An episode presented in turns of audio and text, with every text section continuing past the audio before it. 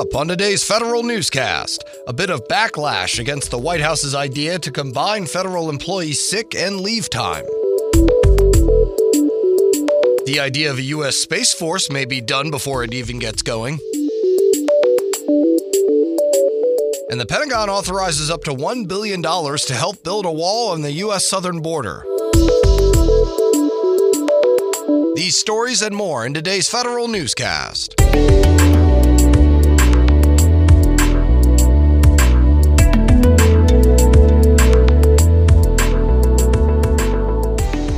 To today's episode of the Federal Newscast. I'm your host, Eric White. A proposal designed to consolidate federal employees' leave and sick time is drawing criticism from federal employee unions. The Trump administration slipped the recommendation into its 2020 budget request. It wants to combine federal employees' annual and sick leave into one paid time off category. But National Federation of Federal Employees President Randy Erwin questions whether there's a fiscal case for the leave proposal and says the White House should, quote, keep its hands off federal employee leave. The National Association of Letter Carriers is pushing back against the White House Postal Task Force's recommendations.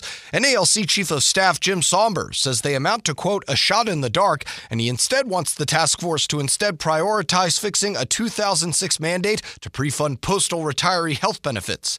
Saunders says the Postal Service currently has $50 billion set aside in that fund, enough to last 15 years into the future. Among other issues, the Postal Service may want to update how it maintains its big rig trucks. A report from the agency's Inspector General finds USPS's system for monitoring the tire usage and failures for its bigger vehicles has some serious flaws. For one thing, the solution for enterprise asset management system it uses only lets mechanics enter information for four tires when most of the 7 to 11 ton vehicles have up to 10 tires. The IG recommends either updating the SEAM system or finding a new one altogether. A return to normalcy for Thrift Savings Plan participants. With the government shutdown ending, the Federal Retirement Thrift Investment Board says hardship withdrawals are down 44% in March over the previous month. The board says it had nearly 13,000 hardship withdrawals open in February. That's compared to 7,200 this month. Participation among active duty military members is climbing as well. A record high 61% of active duty members are participating in the TSP. It may be tough for the Defense Department Space Force to get off the ground.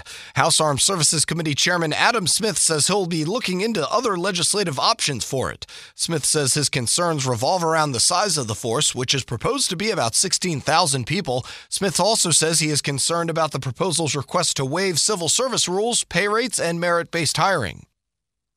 Up to $1 billion from the Pentagon is now available to help support the Homeland Security Department's drug enforcement efforts at the southern border.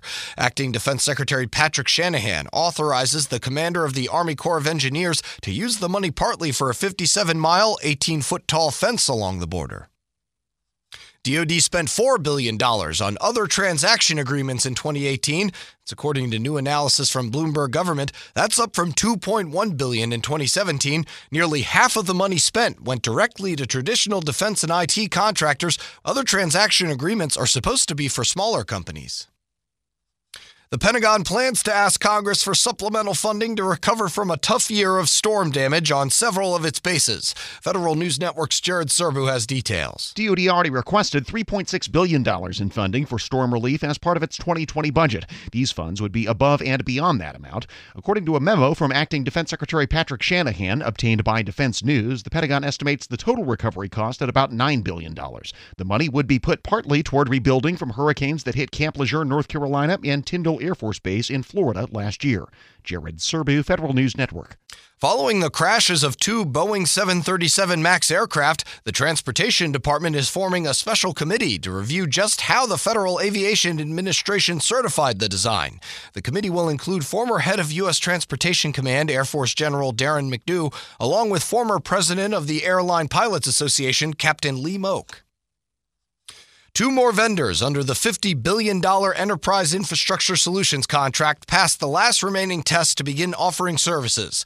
Agencies now have three vendors to choose from, with Verizon and AT&T joining CenturyLink in receiving their authority to operate from GSA by meeting the security requirements under EIS. The vendors can accept and process telecommunications and IT modernization task orders or service orders, provision or delivery services, and bill for services.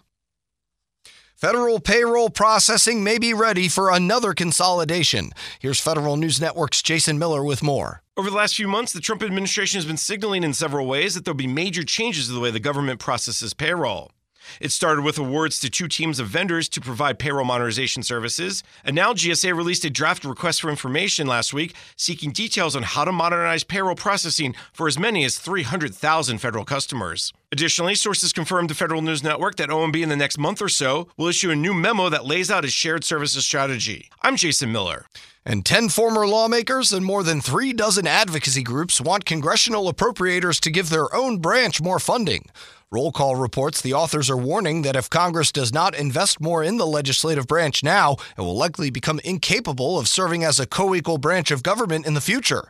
The groups, including the Congressional Management Foundation, the Government Affairs Institute at Georgetown University, and the R Street Institute, point out major challenges facing Congress that threaten to strain existing resources beyond the breaking point.